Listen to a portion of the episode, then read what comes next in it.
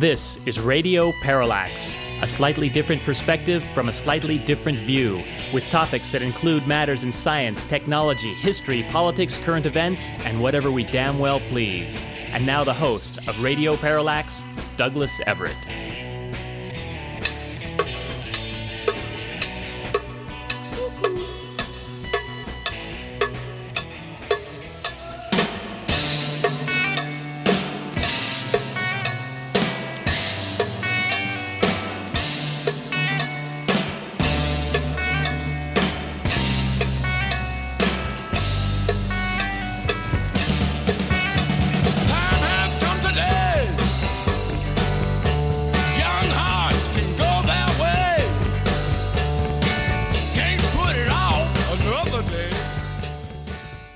Yeah, the time is upon us.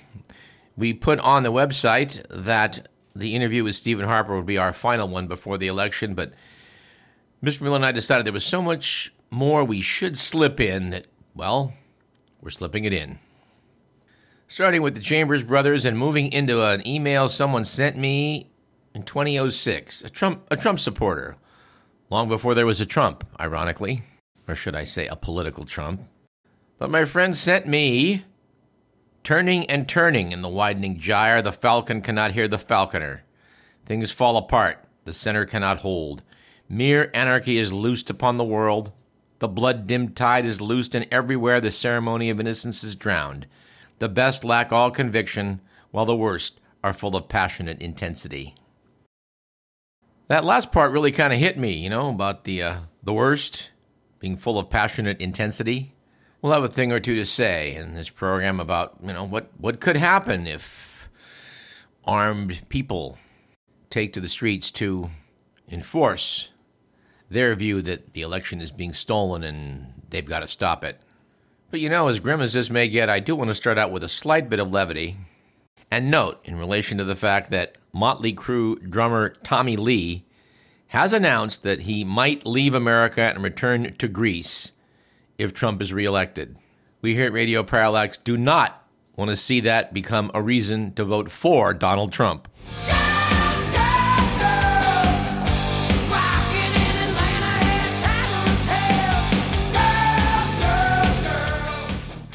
We thought that we should review some guests we've had on this program in the past because the things we were talking about back in 2008, back in 2006, in some cases back in 2004, sadly are still relevant. I'm going to ask Mr. Millen to go back into our archives and pull out our interview with Peter Pringle, who wrote a book about the murder of Nikolai Vavilov, a Russian geneticist you may or may not have ever heard of if you didn't listen to our program. But the kind of pseudoscience that just about wrecked genetics in the USSR for a whole generation is just so reminiscent of the non scientific PR we've all had to contend with in 2020 regarding COVID 19. We're also going to pull up an excerpt from our chat with Chris Hedges titled American Fascists, the Christian Right, and the War on America. We want to thank listener Daniel, who several weeks ago pointed out that we needed to air that interview in its entirety as it was so relevant today, 14 or so years later. Sad to note. The kind of chicanery we fear will happen on Election Day was something we talked to Greg Palast about more than once, and Mr. Palast has agreed to come back to the program after the election. We hope to God that when he does, we won't be talking about the ongoing legal battle that's tearing the country apart and promoting violence in the streets. God, we hope so. We should pause to note that if you look at the electoral map, and boy, we've done a lot of that, it, it seems that in an honest tally, there's no way Joe Biden can lose. He is ahead in so many of the swing states that it would take really an electoral miracle, a rabbit out of a hat for Donald Trump to pull this off. Now, a lot of us thought that in 2016 as well. But if you take a good, cold, hard look at those poll numbers, you'll see that Biden is way ahead of where Hillary Clinton was at the same time four years ago. And it is not 2016, it is 2020. The headlines are telling us that millions of voters are casting early ballots all across the country. I was stunned to see that in Texas, the Get the Vote Out efforts as of a couple days ago, topped 9 million ballots. That's more than we got in 2016, which was 8.9, with a couple days to go. To everyone's shock, I would say, it appears that Texas actually is in play. I don't think anybody would have foreseen that a year ago. And if we were going to summarize our, our election forecast, our thumbnail sketch election forecast, we would say Assuming the polls are correct in those Rust Belt states of Pennsylvania, Michigan, and Wisconsin, it appears Biden is headed for victory. Now, it appeared that Clinton was as well, but Biden has much larger margins. If he carries those, if he carries those three states, it doesn't matter if he loses Florida or Georgia or North Carolina or Texas, all of which, shockingly, are in play. Biden's looking pretty good in Arizona as well. For Trump to be reelected, it appears he has to take that out of the Biden column. Anyway, see for yourself. Go to a website like 270towin.com and play with the interactive electoral map. And I think you'll satisfy yourself that in an honest tally, it's very tough for Trump to succeed. But then again, when you're dealing with Donald J. Trump, who expects an honest tally? Not us. I think we made mention last week of the documentary Unfit, which takes a very hard look at the psychology of Donald Trump.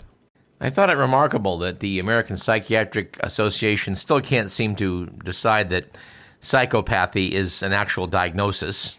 We had quite a talk about that with uh, with uh, UC Irvine professor Jim Fallon a couple years ago. He wrote a book about how he, oddly enough, turned out to be a psychopath. Although I think in Fallon's case it was more like psychopath light. But the diagnosis they settled on was malignant narcissism.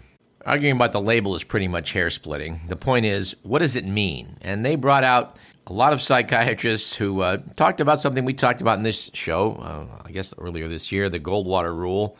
Back in 1964, Barry Goldwater, candidate for the presidency on the Republican ticket, was pretty much slandered by a group of um, psychiatrists who really shouldn't have said what they did say about him. Goldwater sued and he won. And the standard was then put down in psychiatry that you shouldn't diagnose someone unless you, um, you know, have examined the patient.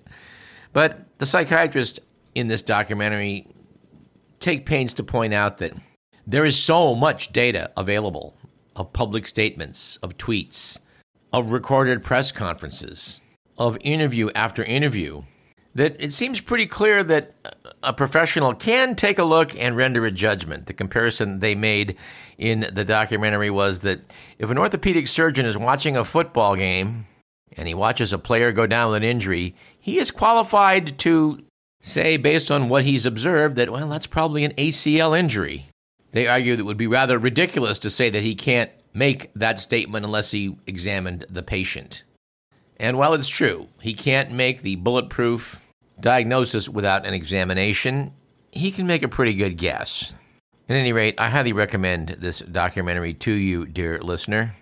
As much as we, well, as much as we didn't like, say, the Bush Cheney administration, liking neither George W. Bush nor Dick Cheney, we think that we're just in a different situation when it comes to Donald Trump.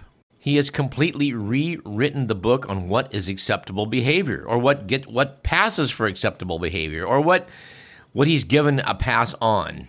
Imagine somebody saying that Mexicans tend to be rapists. Imagine somebody in a campaign rally encourage, encouraging people to chant lock her up. Imagine saying that someone who is a POW is no hero because because he was captured. Imagine a president who during his presidency had a running tally taken on the things he said that were untrue or partly true, to find that there were 20,000 such instances over a three year period.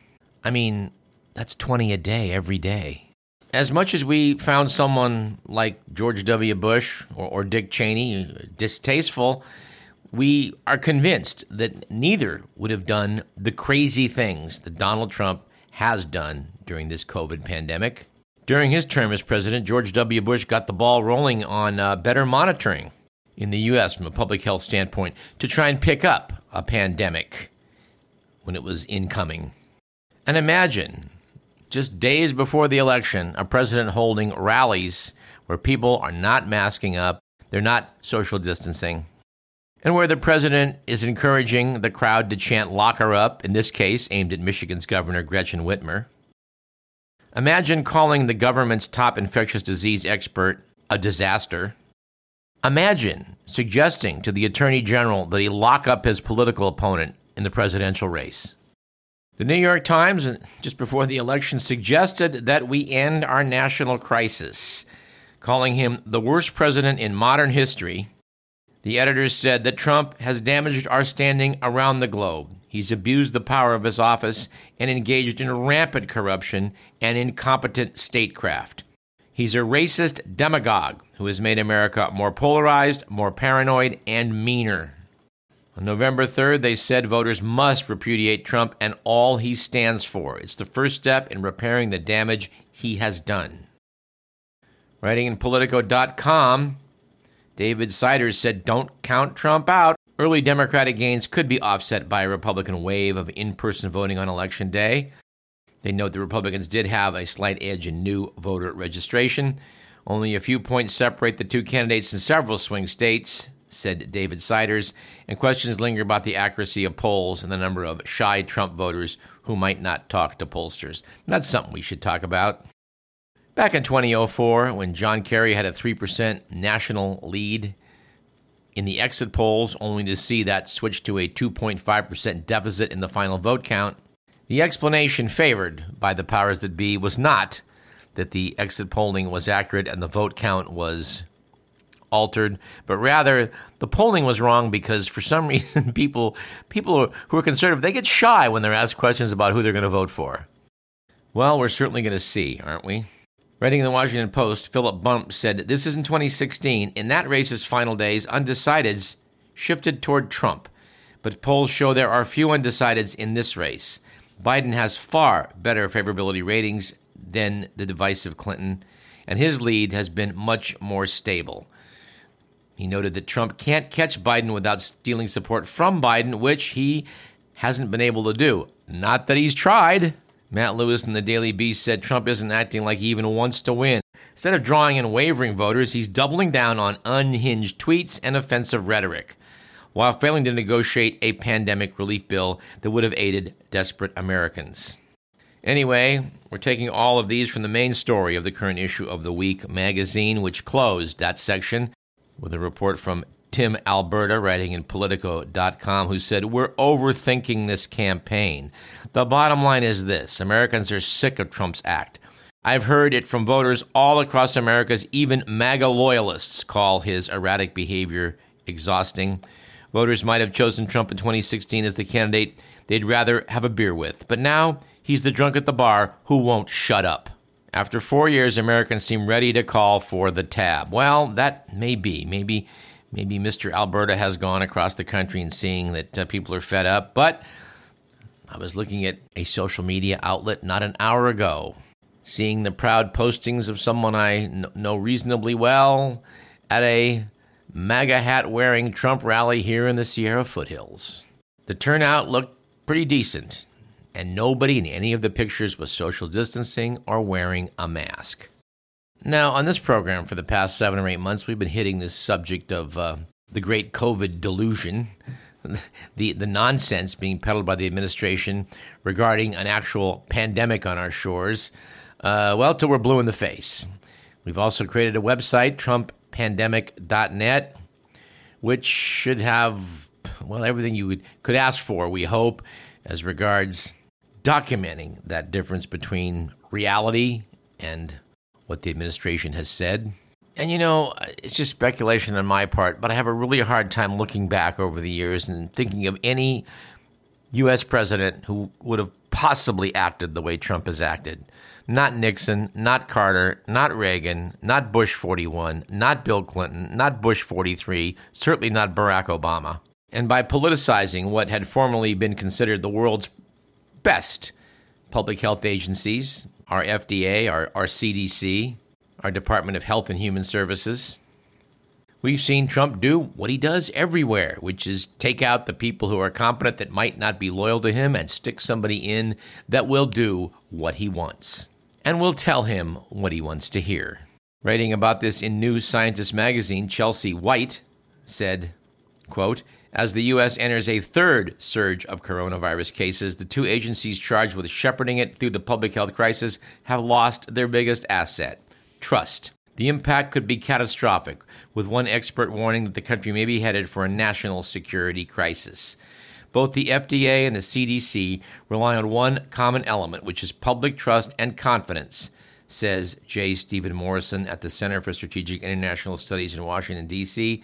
That is their essential asset that they have to treat as precious, and they have to guard it and sustain it through all sorts of twists and turns. As we've seen, that's not very easy. Over the course of the coronavirus pandemic, a series of missteps by both agencies has resulted in a fractured approach to tackling the crisis. These missteps have come from within and have also been the result of political pressures and interference from the Trump administration. The article reviews how it was on the 19th of March when President Trump made the first of many mentions of hydroxychloroquine, suggesting that it should be taken as a treatment for COVID, and days later tweeted that a combination of hydroxychloroquine and azithromycin could be, quote, one of the biggest game changers in the history of medicine, unquote. On the 15th of September, Trump said in an interview with Fox and Friends that a vaccine would be ready in four to eight weeks which would coincide with the election. However, the FDA has been holding its ground on that front. They've learned from some rookie mistakes and are now doing a good job at holding the line and preventing the White House from exploiting the FDA for political reasons, said Peter Hotez, who's co director of the Texas Children's Hospital for Vaccine Development in Houston. Anyway, I'm not going to read the whole article to you, but I did like where it said before this year, the CDC was widely recognized as the gold standard of a high quality public health agency. It was a repository of up to date information and statistics relied upon by doctors, researchers, and public health officials, but that has changed. Said Peter Hotez, we couldn't rely on CDC for our modeling. I basically gave up on CDC data about five or six weeks into the pandemic.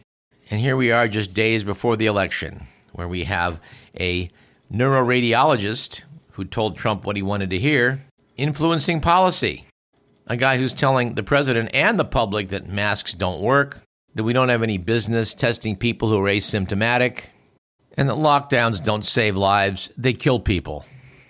Yours truly finds it truly, truly disturbing that here in the United States, we have a parallel situation to what was found in the old Union of Soviet Socialist Republics under Joseph Stalin. Let's go now to our interview with Peter Pringle from 2008, where we talked up what actually happened. In Russia, there were um, uh, a few, not many, um, geneticists in the, the, School of Agriculture and Agronomy, and uh, and Vavilov um, came out of that school and uh, pursued his his plant breeding according to Mendel's laws. Now there were others who said who didn't believe in Mendel's laws. Uh, they thought they were particularly Stalin, for example, thought this was a, a kind of a bourgeois plot um, that uh, only helped those who wanted to produce master races, uh, like Hitler, for example. And um, so uh, those people uh, followed not Mendel, but Lamarck, who was a, a French botanist um, who believed in the inheritance of acquired characteristics, which meant that if you could train, in a way, your plant um, to have um, a certain characteristic during its lifetime, then, then, then that would be inherited either by watering it better or putting in the sun or doing something which which uh, which gave it these properties. That those properties would be inherited. And of course, it was nonsense. Uh, so a battle uh, was looming between the Mendelists on the one hand and the Lamarckists on another. And, and, of course, uh, this the story of Vavilov really has, has two villains. Stalin is one, but we need to introduce the other one, the man who, the other scientist who sort of appealed more to Stalin's sense of what was proper political ideology and thus gained influence. Tell us, tell us a little bit about Trofim Lysenko. Well, Lysenko was um, he was not an educated person. Basically, he uh, came from the Ukraine and um, he went to horticultural school, but he didn't get the scientific training um, that uh, that Vavilov had, uh, and he couldn't uh, speak any foreign languages. Uh, so he couldn't follow the science of genetics as it was developing in the West. And um, he came up with these um, as it turned out, fraudulent and speculative claims um, that he could change crops by training them under new conditions of light and heat and and uh, wetness. Um, and Stalin believed him, uh, and that. Uh, uh, as a result of that, Stalin began to arrest the geneticists um, and throw them into jail. Yeah, we should. I think maybe uh, I remember studying this and, and the, the, legendary tales of Lysenko. He would set up like an agricultural plant or a, uh, an agricultural station somewhere, basically put sugar in the ground next to the corn with the idea that the corn would then be sweeter and pass that on to subsequent generations, which unfortunately does not happen in the real world. Yes, that's right.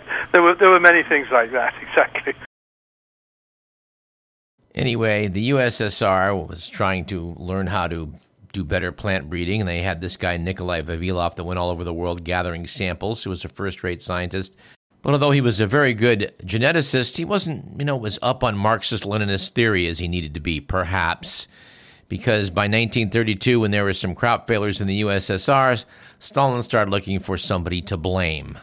And I do want to pause right there to say, does this remind you of anyone? We hope it does. We hope, in fact, as you listen to this next part, you'll be thinking of how it is that for many months they've been trying to frame the failures of the Trump administration on Anthony Fauci, rather unsuccessfully. Anyway, back to the USSR. This kind of picks up to about the 1930s. There's some, some significant crop failures in the USSR. Economic mis- mismanagement plays a hand in some of that in Stalinist Russia. But at this point, Stalin's looking around for some scapegoats. The collectivization of the, of the farmland, of course, and the um, destruction of the kulak class, who were the competent farmers, if if you like, um, the ones who were doing the best. Um, and uh, Stalin got rid of them, and uh, so the, the initial collectivization was a terrible failure, and there was a frightful famine um, as a result of it. Uh, and 1932 or 3 is the year we're looking at. Um, and Stalin uh, as you say, wanted a scapegoat. So he ordered his uh, plant breeders, um, at that point headed by uh, Vavilov, um, to produce new types, new varieties uh, that would yield more within three years. And of course, Vavilov knew perfectly well, as did any plant breeder, certainly those who were following Mendel, uh, that, that, that this was just simply completely impossible. Um, it took 10 to 12 years to perfect a new variety, uh, test it through the seasons, um, and so Vavilov then understood, I think, uh, that uh, the game was up, so to speak. Um, Lysenko, on the other hand, um, uh, a uh, an opportunist, if uh, if you if you want one, they jumped in and said, "Oh, I can do it. I can talk to these plants, and I can um, give them some some better light and uh, and uh, and make them produce these uh, produce these new varieties in three years. Well, of course, it was complete nonsense when he said it, and in three years he hadn't done it. Um, but the die was cast, basically. Um, Stalin believed Lysenko, wanted to believe Lysenko, didn't particularly like um, uh, Vavilov because he came from the wrong class. He was a bourgeois person from pr- before the revolution, uh, and so uh, this was and, and, this was really the beginning of the end, and and it took three or four years. Vavilov still trying to be nice to Lysenko, still trying to accommodate him. Um, many people have said, you know, appease him um, and uh, bring him into the fold, uh, but it didn't work. And and sadly, uh, as your book well documents, Vavilov is arrested and he never leaves custody. That's right. He's um, interrogated. Uh, we know this because uh, uh his son uh, Yuri Vavilov is still alive in Moscow, and if you're the direct descendant of a person who has been um, uh, murdered, is the word by Stalin, then you can have access to your KGB and NKVD file. Um, and from the file, we were able to reconstruct exactly how he was arrested and what happened to him thereafter. He was interrogated for an entire year, um, often three or four times a day, and at the end of all this, he was convicted of sabotaging uh, the Soviet Union's agricultural uh, project and also of spying for Britain. Of course, none of these things were true. Well, it's also not true that Anthony Fauci has been a disaster and the people in public health in this country are idiots because they hold different views than those of Donald Trump. Now, we don't want to take this too far. It's pretty unlikely Dr. Anthony Fauci is going to wind up in a gulag. But I have to admit, I, I, I do worry about some of the things we've seen in this country. We would remind you that eyewitnesses said that federal agents never identified themselves before killing Antifa activist Michael Rehnquist, raising questions about his death. He was wanted for the killing of a pro Trump Patriot Prayer rally goer in Portland, Oregon. He had confessed to the killing, but said he did it in self defense. He definitely was shot up by U.S. Marshals. A gun was later found in his pocket. Four officers of the U.S. Marshal Service sprayed him with 37 shots. Witnesses, including 21 of 22 people near the shooting who were interviewed by the New York Times, told Oregon Public Radio and the Times the agents gave Reinoehl no warning. They just got out of the car and started shooting, said Garrett Lewis, described as a former U.S. Army medic. President Trump told supporters the officers didn't want to arrest him, adding they knew who he was. He also referred to it as retribution. And, folks, this is just not how things should be done in the U.S. of A. I wasn't there. I'm not a witness, but what they're describing certainly sounds like an assassination. Then I got about a three minute clip from Chris Hedges, and we're up against it on time, so I'm going to put that off till after the break.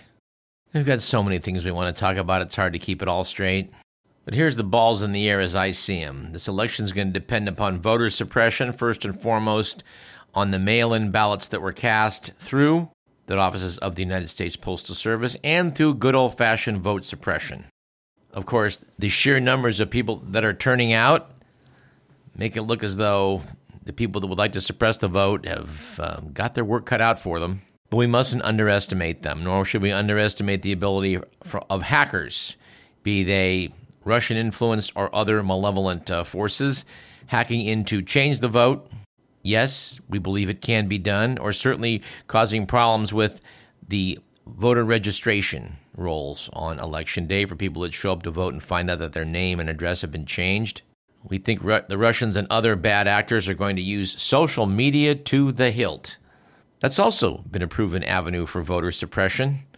Back in 2016, using the big data available to the tech giants, they were able to select out people who say were in favor of Black Lives Matter and encourage those people above all others to just simply not vote. It just wasn't worth their time.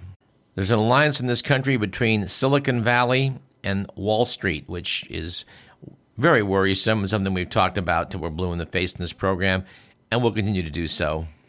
But using social media to mobilize armed protesters is something we need to talk about in the next segment. We're hoping for a definitive blue tsunami on election night to where no matter how you try and suppress the votes, no matter how you try and hack in, no matter how you use social media in a bad way, no matter who you mobilize out in the streets, it'll be reasonably clear that Trump has not been reelected. If it's not reasonably clear, this is going to be a court battle the likes of which we haven't seen probably in over a 100 years. Let's hope that doesn't happen. And let's take a short break. You're listening to Radio Parallax. I'm Douglas Everett. Got lots more. Stick around.